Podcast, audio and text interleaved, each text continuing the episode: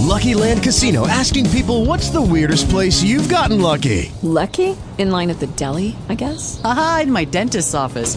More than once, actually. Do I have to say? Yes, you do. In the car before my kids' PTA meeting. Really? Yes. Excuse me, what's the weirdest place you've gotten lucky? I never win and tell. Well, there you have it. You can get lucky anywhere playing at LuckyLandSlots.com. Play for free right now. Are you feeling lucky? No purchase necessary. Void where prohibited by law. 18 plus. Terms and conditions apply. See website for details. Talk shoes. Recorded live. from Coolidge, Arizona, on November the 16th, 2017. Maya's glad to have you all on board. Good to have you all on board tonight. We're in chapter 22 of the book of Revelation. But some ideas to think about first. It would not have been justified to destroy the temple that we experienced in chapter 20 the final destruction of the temple of Israel. Without, first of all, having Pentecost.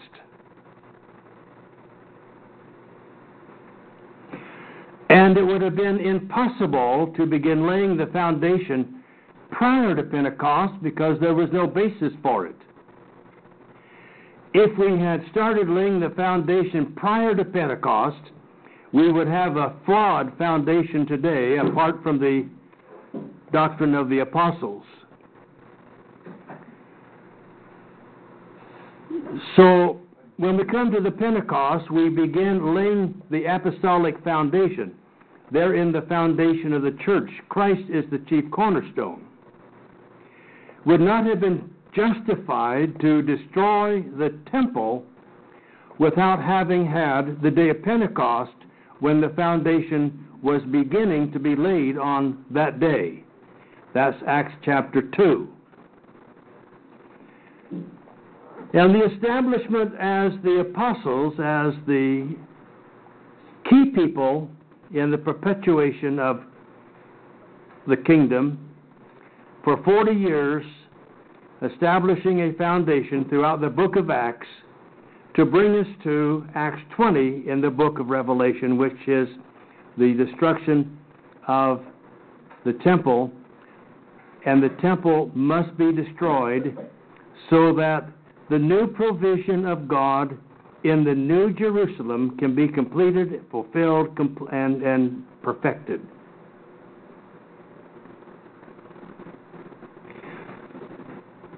In chapter 22, with that background, we have in um, we have what God has provided within the New Jerusalem in chapter 22. In chapter 21, we have learned of the external factors of the New Jerusalem. We have also learned of some of the internal things of the New Jerusalem, but now we are looking at the provisions of God in the New Jerusalem. Now, I must say again that we are in the faith age. Let's not call it spiritual. That doesn't mean much to most anybody today except things that are uh, wrong. We're in the faith age. Let's keep it as the faith age.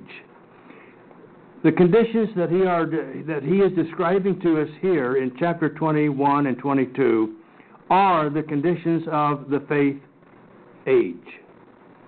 All must travel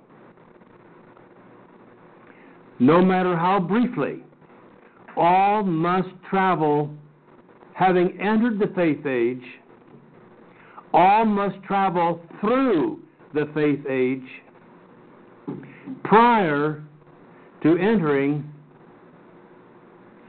the eternal destiny.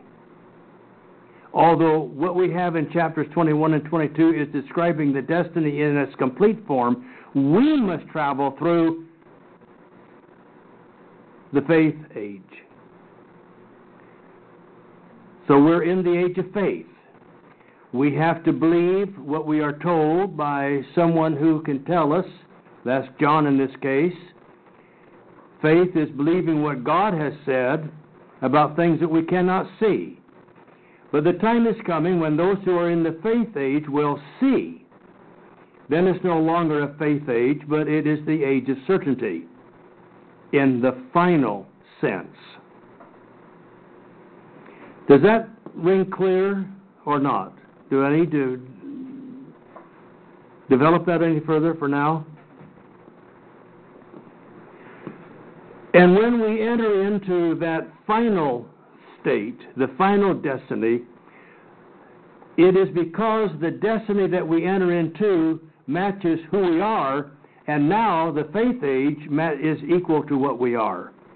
We have the capability of faith now, and we keep that faith with hope, but when that hope is realized, we no longer have faith. We have reached the end of faith and entered into that age of of uh, eternal of our eternal destiny, and the description is the same.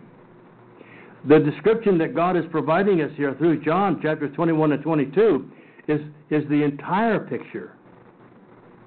But we have to enter in and come into the final picture through the faith age. That is, in order for you to enter into the final stage tomorrow, you have to be in it today, in the faith age today. You cannot skip. You have to go through the faith age in order to enter the eternal age.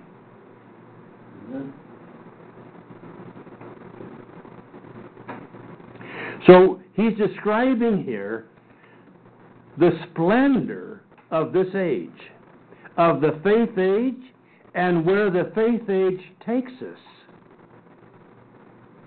He's describing that the best that can be described with human language. The Bible does not make a distinction between our state here and our future state.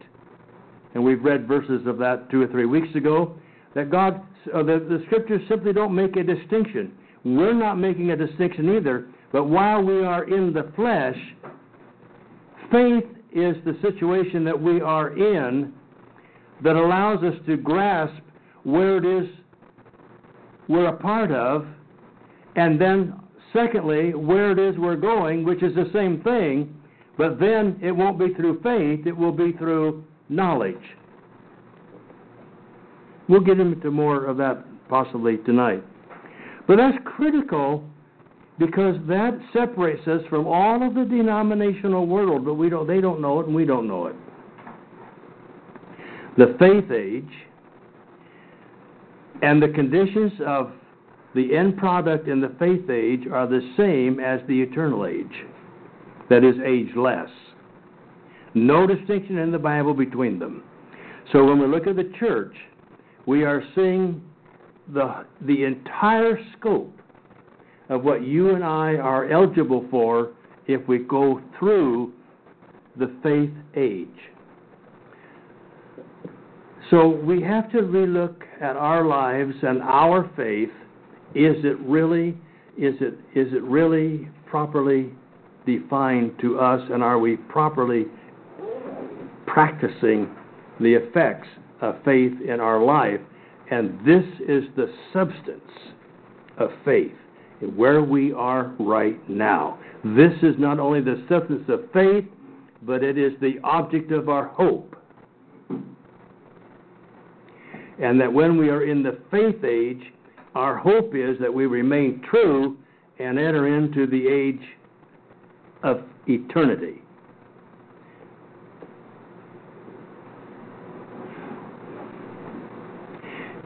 It's the age of splendor, and the future is splendorous. So in verse 1, well, I didn't quite finish my thought there, is that we are in the faith age because that is our capacity to have faith. And so it is being described to us as people with the capacity for faith. It is described in a way that fits our situation now, as well as when we enter the spiritual age, non faith age,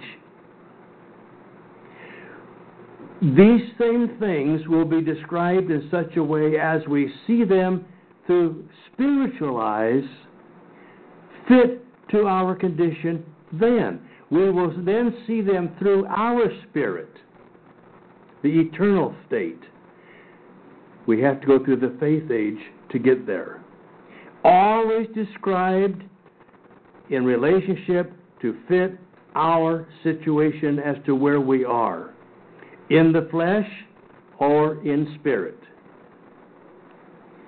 After death, we need no description, as faith and hope bring us to the fullness, the fullness of our inheritance. Now our inheritance is full, but it's conditioned on faith and hope. Does that add a dimension? Mm-hmm. Okay, chapter 22, verse 1. We have to move right along. Then he showed me a river. I have a picture of the little river that we go to in the summertime. I have a picture with me, but I don't know how we can get it to show. But the water is so clear, it just sparkles. You can see the bottom wherever you go. Remember um, Hemlock Lake mm-hmm. and the river that runs into Hemlock Lake? Mm-hmm. It's clear. Mm-hmm. Yeah, there. It is so clear uh, that you can hardly tell. You can walk on that water because you can't see it. It is just crystal clear, and when the sun comes through the leaves, uh, it just sparkles. He showed me a river of the water of life. Now he's talking about some of the provisions. He's given us an outside view, he has given us an internal view of the city. Now he's telling us about some of the provisions of God that he has for those folks who are partakers in the New Jerusalem.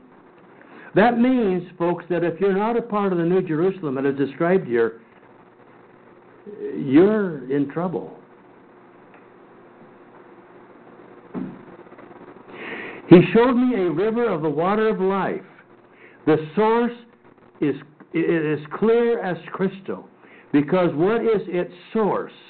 It is coming from the throne of God. Out of the throne. Out of the throne. It is crystal clear. It sparkles. Out of the throne of God. By the way, throne is singular which means that he's talking about the throne of God, and that if Christ is on that throne, he is sharing that authority with God. They're not two separate thrones, uh, or they would be the th- the word throne would be in what uh, what uh, number? Plural. It would be plural. It is singular. So out of the throne of of the God and of the Lamb means that there is one throne. And again, I have to say, who's missing in that scene according to the evangelical community. Got a couple thrones missing. Got a couple thrones missing. And there's certainly no Holy Spirit there as a person. But we're going to find out later on in this chapter that the Spirit is there, but it is who God is and who the Lamb rep- and represents who the Lamb is. And that's where we get so messed up. Rather than it being a separate entity, we need to begin thinking of it as it really is, as the definition of who God is and who the Lamb is. And it says something about God and it says something about the Lamb. All right, so the source is pure. Purity must originate with the source. I've given you the story of the Missouri River coming um, coming down. You know, it starts in with spring water, crystal clear. It comes through Des Moines, Iowa, and by that time it's muddy enough to plow. And they take a little bit of it out and purify it and use it for drinking water. But the river, the Missouri River, is still muddy. And it's muddy all the way down. You have to go back to the source, and that we've talked about that in the church today. Folks, we have to go back to the source. This is giving us the source. We have to get back to God to get things right and to get clear, crystal clear water that represents the water of life. When you're thirsty, there's nothing like a drink of cold water. There is just nothing like a drink of cold, cold water. This is crystal clear, and it comes out of the very throne of God. It is has a perfectly pure origin. And in the middle of its street, on either side of the river, this water, this river, the water of life, and it forms a street, and either on either side of this river was the tree of life.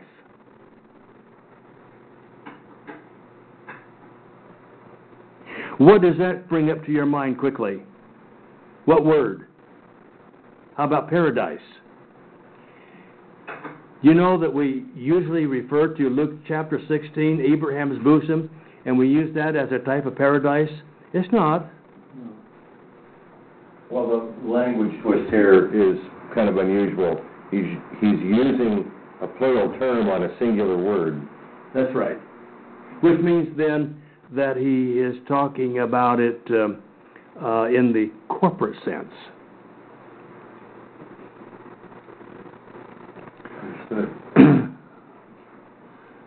And uh, I may talk a little bit more about that later. Uh, so there, there on the river, there was the tree of life, and I don't know. uh, I may come back to that. Let's move on for right now. Uh, and it bears 12 kinds of fruit.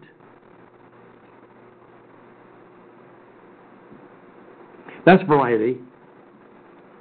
How many of you can name 12 types of fruit real quick? I mean, 12 right now. Come on, come on, quick. See, it's hard, isn't it, to get 12? You might get three or four, or five or six. Well, 12. we'll start with tomatoes. All right. That's a start. So you've got there there is variety. If you've got twelve, that's a pretty good variety. So in God's provision, He has put variety in the New Jerusalem. It's connected to the tree of life. He expects people to be who they are, even in the age of faith, when they're a part of the New Jerusalem. He wants you to be partakers of the source of life. And the part of that source of life that best fits you to reach your potential as whoever you are. And that's what takes place in the heavenly realm is that and it begins in the church. It's the place where everyone reaches their potential or can. There's lots of variety. We don't want any, we don't want everybody like Jackie. we don't want everybody like Alex. We don't want everybody like Kay, Lana, Greg, Nolan, Neil. We don't want anybody like Dave. No way. But see, there's variety. And so, so there's variety. God has a provision there. And when we are involved in it, we find, we find the incentive and the strength and the nourishment for what God has provided in the New Jerusalem for each of us to reach our individual potential, whatever it is. And we're not in comp- competition. Everyone is different. We excel in something, and we should allow each other to excel in that something and not compete with them. It is so practical. And it yields its fruit every month. Now, that's an unusual fruit tree. And the leaves of that tree of life, what were they for? Healing of the nations. The healing of the nations the bringing together of the nations, the healing of the wounds, the, the healing of the differences between the Turks and the Greeks can only be found in the New Jerusalem, and between China and Russia can only be found in the New Jerusalem. Because there, there is nutrition through the Word, that's our means of tapping into those leaves, the leaves of, of that tree, the tree of life. It was there so that nations could be healed.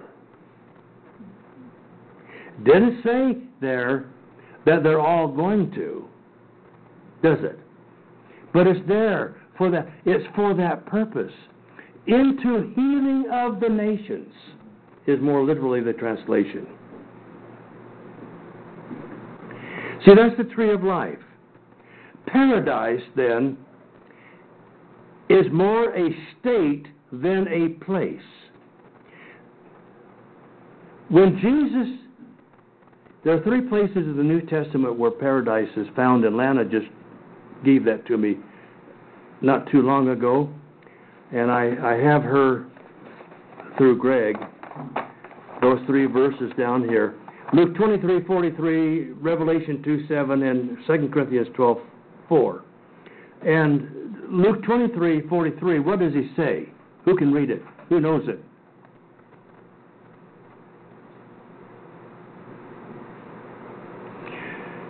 Truly I say to you, you shall be with me in paradise. Let me give you a clue here. You don't have to buy it, but think about it. If we put this today in the right slot, truly I say to you now, truly I am saying you as of right now, I am saying to you at this point, I am saying to you today, you shall in the future be with me in paradise. What is there in paradise that makes it special? One thing the tree of life. So in Revelation 22, he's talking about that when he talks about the tree of life, he's talking about then that the the compilation of this whole story is revolving around where the tree of life is. That's paradise. He is talking in a projection that the thief on the cross was going to meet with him in the age of faith, where he is. He's not talking about his immediate descent into Hades. That's an opinion of Luke 23:43. Don't yeah, don't ask. I mean, don't don't say you don't agree or don't agree. I mean, just ponder that. But Revelation, and there's lots of there's lots of scholarship behind that point. But in Revelation 2 7, again, he's not talking about heaven as distinct from the church, but he's talking about the church in Revelation 2 7. To him who overcomes, I will grant to eat of the tree of life which is in the paradise of God. See that tie? Because we're in Revelation, aren't we? It's the paradise of God. The paradise of God is not the upper part of Hades. I've referred to it that way in times past. But I, in reviewing it, I can't do that any longer.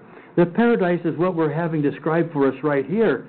It is that provision that God has made for potentially for all of mankind where there is a tree of life, access to the resources of God. You got that? Full access to the resources of God. That's the tree of life. Then in 2 Corinthians chapter 12 and verse 4, he talks about the garden of God. That also is not referring to heaven in the sense that we refer to heaven as our eternal abode, but is referring to the church that introduces to us.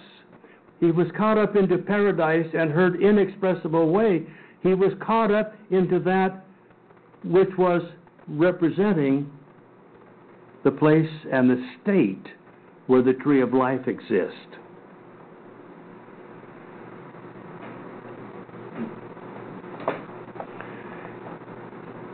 So the physical of Genesis, where the, the Garden of Eden was is referred to as paradise because what identifies it as the as what does the tree of life tell us about it that it then can be identified as paradise. That was a physical provision.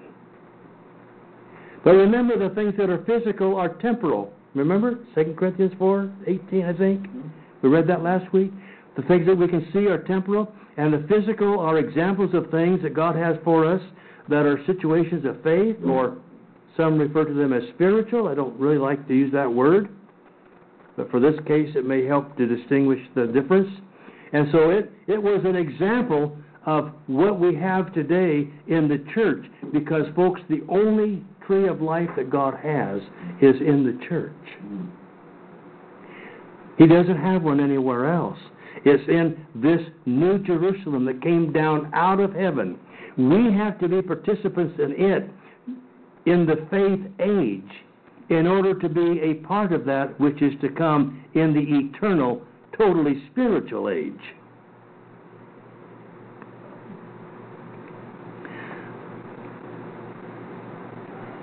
Is that too simple, Lana? I mean, does that even if have to think on that for a while. okay, and would you do it? Uh, certainly. And and there's no rush. We have two more sessions. okay, but think about that for a while. And I have several pages of notes here, and and you know, um, most of what I discovered is they didn't do their homework. Anyway, David, question? yes. Could John have used that uh, phrase, the tree of life, because the church is reading this, would be familiar with what that is, and, and it would help them to identify with that, that while man is changing, God never does. That's right. Right? And God wants us to learn from what is physical. He wa- the temple, the tabernacle, physical tabernacle, tells us something about something that isn't physical. Uh, most of the writing of the word, you know, indicates that, Yeah, that's so written in terms that we can understand. So I think you're exactly right. Okay. Exactly. So the the leaves of the tree were for the healing, not the separation of people.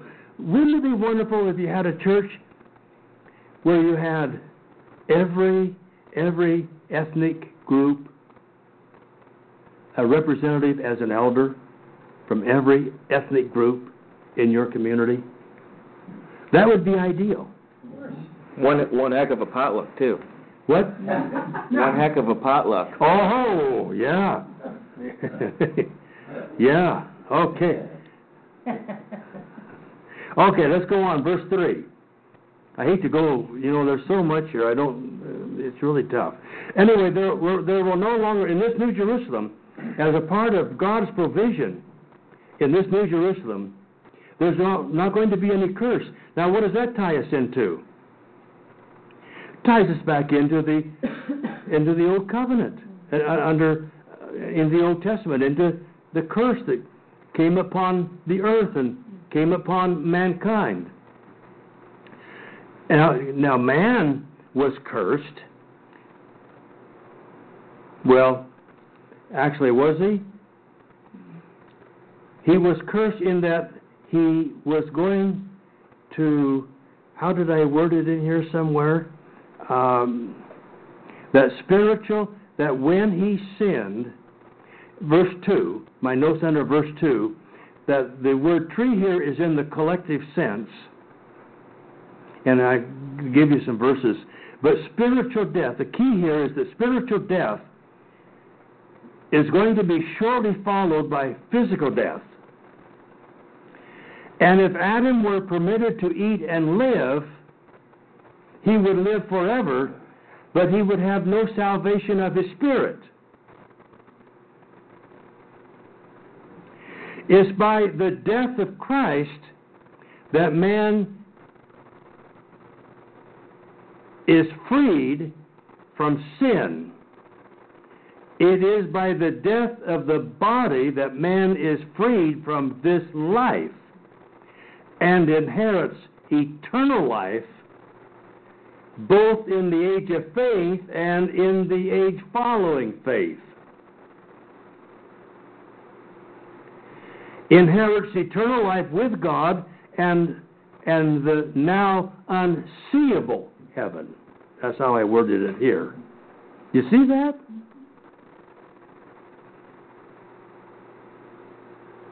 So there's not going to be, in verse 3, there's no longer any curse, and that means to speak evil of. And a lot of the curse that God placed upon Adam and Eve was removed at the flood. If you go back and read that, you'll find that a lot of some some of the curse was removed at the flood, but not all of the curse. And the curse had to do with the sin issue had to always be resolved. It means that God no longer could speak well of mankind until he had his sin problem. It, it was not a curse of his ability or of his capability. God lost, or man lost no capability. It wasn't until after his sin that God said in chapter 3, You have now become like one of us, knowing good and evil. evil. It, it almost sounds like you're saying that man was predestined to sin. Well, I think he was. Adam wasn't, but man was somewhere along the line. And so he had to be, what was that? It was set up that he could if he chose to. He could if he chose to, because it says in we've already read it in Revelation that Christ was slain before the foundation of the world was laid. So there must have been a, you see. God never starts anything without having already done it. See, everything that God does has never been done before, and uh, God had a plan, and uh, His application of that is that when God has an idea, you got to remember that with God, whatever He plans to do is done before He begins it. That's pretty hard for me to do. Uh, Greg is wishing it would be that way for him, for Atlanta with all the work around here, just wishing it would be done, and it would be done before you even get started. But so that's basically, the, basically, if you go out and you dig a hole, eventually someone's going to fall in it. That's your intent.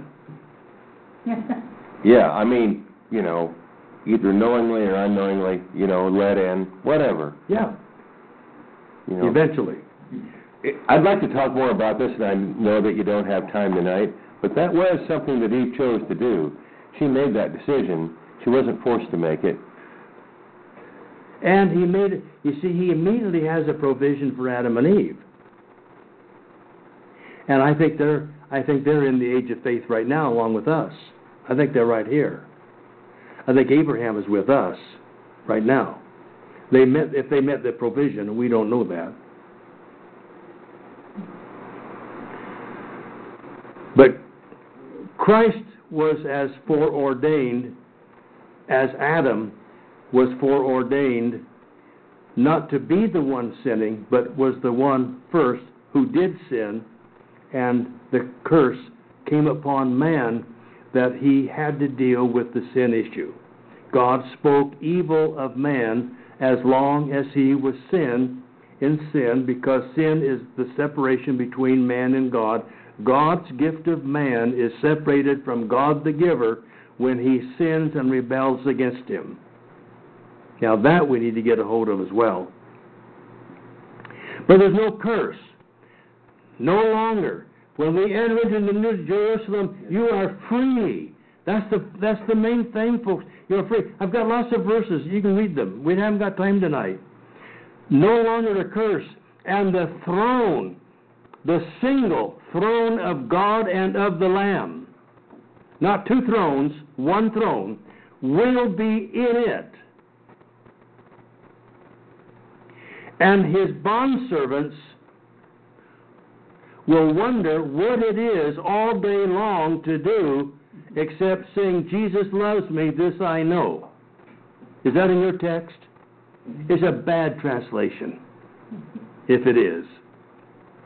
We wonder, what are we going to do? People have made to work. But if you take all the stress out of work and you have only your accomplishments, work is a joy. And it says his bond service will serve him, and the him, the antecedent for him is God, not the lamb. How do I know that? Because lamb is in the neuter gender, and God is in the masculine gender. You got it? He's going to prove me wrong. No, God is masculine, lamb is neuter. So, you understand? So they, they will serve Him. We serve God. The lamb is neuter to represent His sacrifice. The means through which we serve God is through the lamb. The emphasis when the lamb is in the neuter gender is uh, is upon what it is he did or accomplished. So what did what does the word lamb conjure up in your mind? It's the sacrifice. We learned that from the old covenant, the lamb, and now uh, we're learning that in the age of faith, the lamb represents the sacrifice that was paid in order for us to serve God. Where does that put the Jesus only people? Well, Jesus is in subjection to his Father. He is. Serving his servants. Yep, that's right. But we don't have to worry about the uh, what that relationship is. It is what it says it is. That's right. Yeah. Now then, then uh, so so verse three. That that's probably all I need to say there. And they will see his face.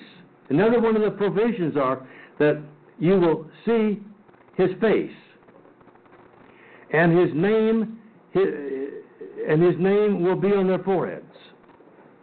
Now, when you see his face, let's go to boy. You know, I just hate to miss some of this stuff. Uh, 1 Corinthians chapter 13. 1 Corinthians, first chapter 13.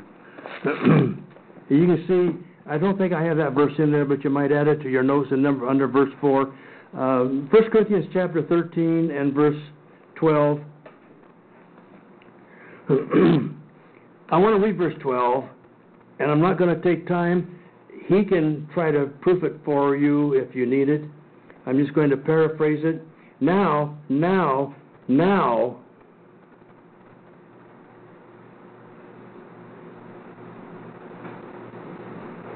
Now, you got it? We see in a mirror dimly. But then, then, then is referring to what happens in verse 10. When the perfect comes, the partial will be done away. That is, when the when the fragments are assembled together, is what that word means. They're the, in part. When the fragments come together, we have prophesied in segments.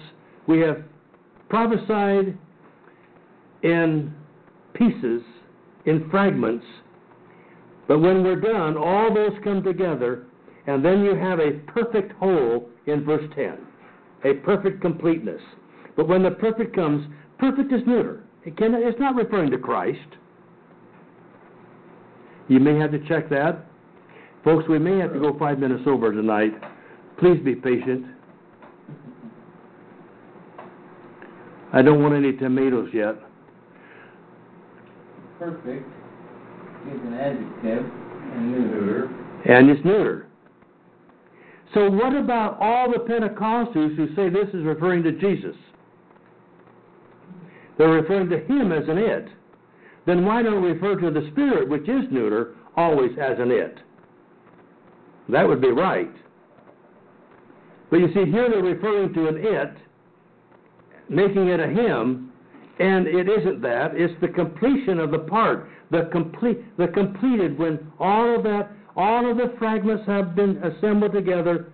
Then the, the fragmentary aspects of it will all be done away. It'll be a whole. When I was a child, I used to speak as a child, think as a child, reason like a child, and when I became a man, I put away my toys. He's saying those things that were meant to fill the gap between the apostolic age and the completeness of the scripture, the completeness of the word, they were like toys. They were for the immature until everything could be assembled together, and then they were no longer needed. Now, in verse um, verse 12, and this is a verse I wanted to get to. For, for now we see in a mirror dimly, but then face to face. See, when the scriptures are completed, now through them we see ourselves face to face. Now I know in part, I know in fragments, but then, with the completion, when all the fragments of revelation are brought together into one source, then I will know fully, just as I also have been fully known. Now, I'm going to give you one more thing to think about here on this. Let me go back and read it. I'll read it according to uh, that I shall know. And well, see, see that oh my in um, I shall know that oh my right down there. Oh my is is well, it's probably going to tell you it's passive, but it's really in the middle voice. Let's call that middle voice. Oh, and they're calling it middle voice. Okay, what does that mean? It, they, they got it right. That's really unusual. I and I hadn't checked it out. Thank you, Alex. So then I will know myself fully. Oh, now doesn't that put a little different view on it? See, then I will know myself. When the scriptures are complete, as they are now, and the and and uh, the inheritance has been fully provided by the coming down out of heaven of the New Jerusalem. Now we know the scriptures are complete, and the object of them is so that I can know myself even as I am known. So if you don't read the scripture from the standpoint of learning to know yourself, you're reading it amiss. That's why there's no change made in our people. We don't personalize this stuff.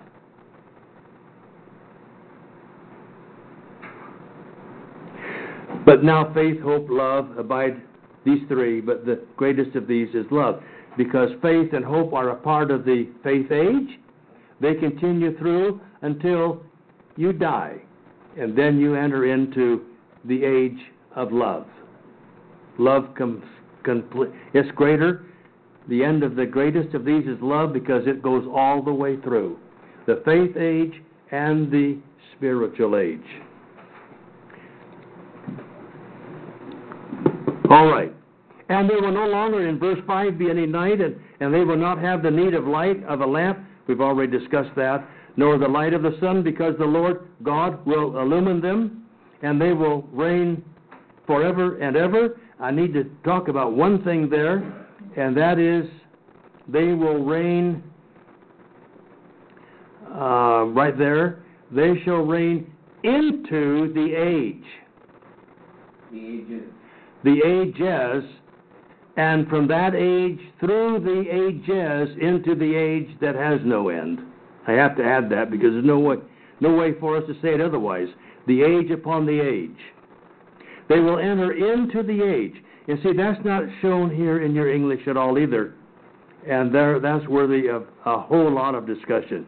And they shall reign, not shall reign forever and ever, but they will reign into the age, ages, the age of faith, because of why? They are illumined by God. What is the mean? What is the modus operandi? How does He illumine us? Through what? What is my the Thy word is a lamp unto my feet, from Psalms. Okay. So in verse six, and He said to me, These words are faithful and true. Would you doubt that? We're talking about God's provision in the New Jerusalem that you and I today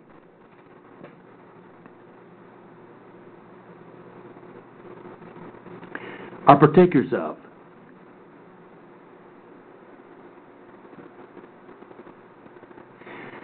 It came down out of heaven. The nations have access to it. It has gates. People can go into it.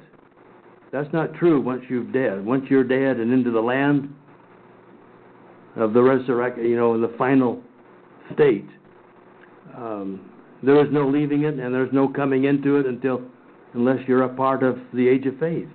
So, we learned about tonight, we've learned about the tree of life, which is paradise.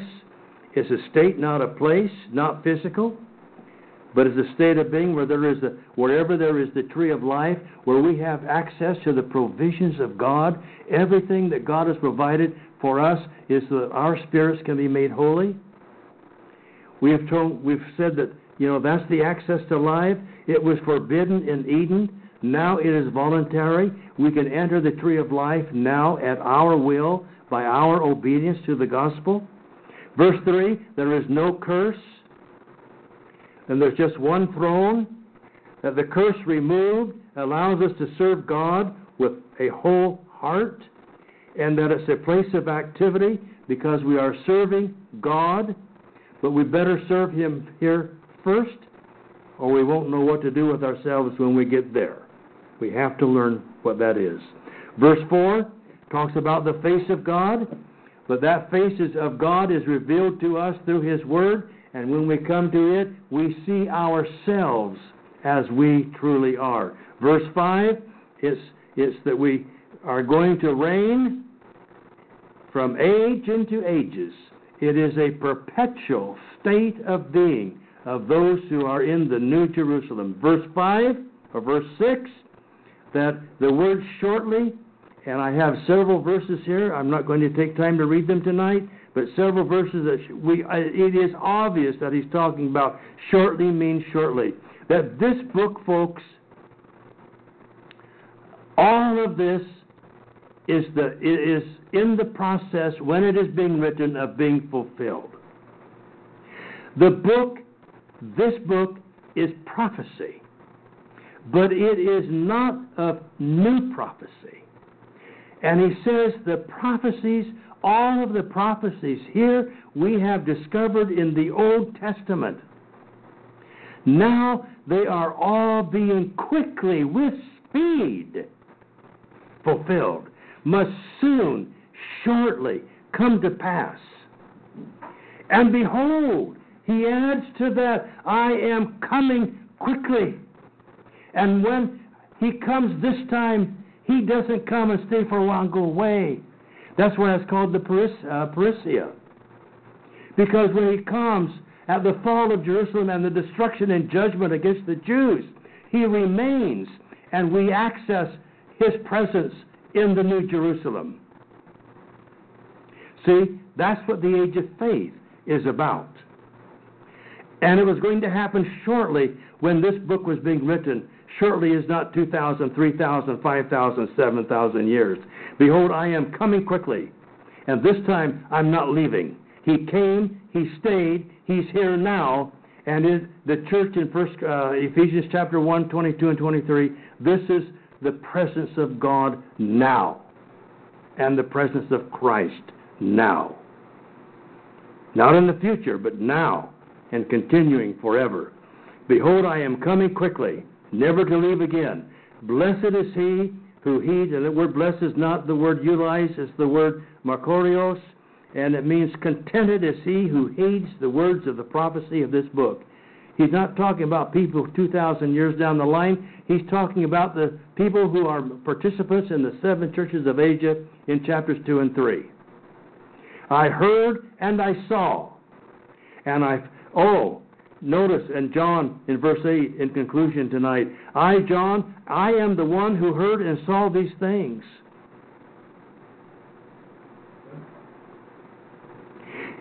Is John impressed?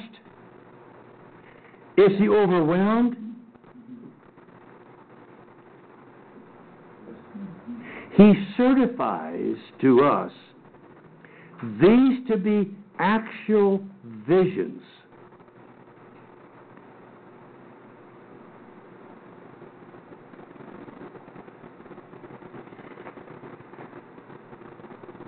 He's certifying them as actual visions. I am the one. I am the one. I heard, I saw these things. And when I heard and saw, I was overwhelmed. I was so impressed. I fell down to worship at the feet who showed me these things, these things. And you know what? We're going to have to leave John in that state till next week. Two weeks. Uh, two weeks from tonight. No class next Thursday night. Let's pray. Father, we thank you for a good time in your word together tonight. It's just so rich, so beautiful.